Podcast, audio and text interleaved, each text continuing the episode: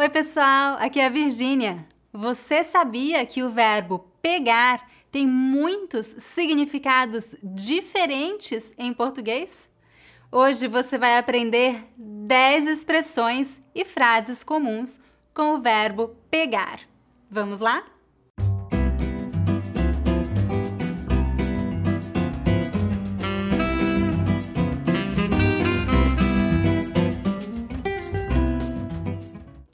Antes de começar, eu gostaria de lembrá-los que eu ofereço um mini curso de pronúncia gratuito.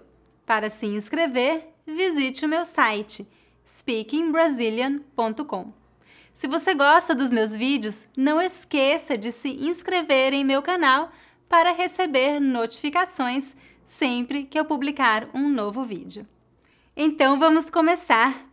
O verbo pegar é usado em muitas expressões e situações diferentes. Primeiro exemplo: pegar transportes. Por exemplo, eu pego o metrô todos os dias. Segundo, pegar uma doença. Por exemplo, eu peguei uma gripe. Terceiro, pegar um objeto. Por exemplo, ele pegou o jornal para ler. Quarto, pegar uma pessoa em algum lugar.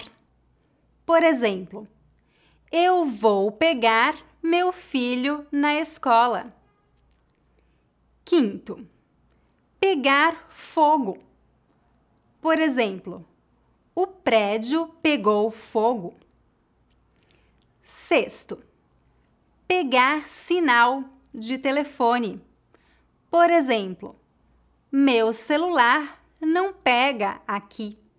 Sétimo, pegar no sentido de brigar. Por exemplo, os meninos se pegaram na escola. Oitavo, é pegar ou largar. Esta expressão é usada quando você faz uma oferta que não é negociável. Então você faz a oferta e diz: é pegar ou largar. Nono, pegar no pé.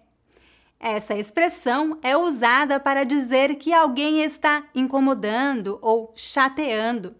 Por exemplo, meu irmão sempre pega no meu pé. E décimo, pegadinha.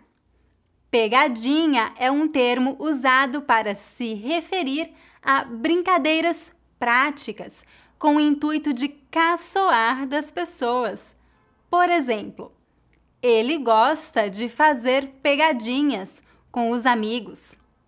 Pegadinha também é usado para se referir a uma pergunta que parece simples, mas não é. É uma pegadinha. É isso. Nesta lição, você aprendeu 10 usos diferentes do verbo pegar. Agora é hora do dever de casa. Escreva um comentário abaixo usando o verbo pegar.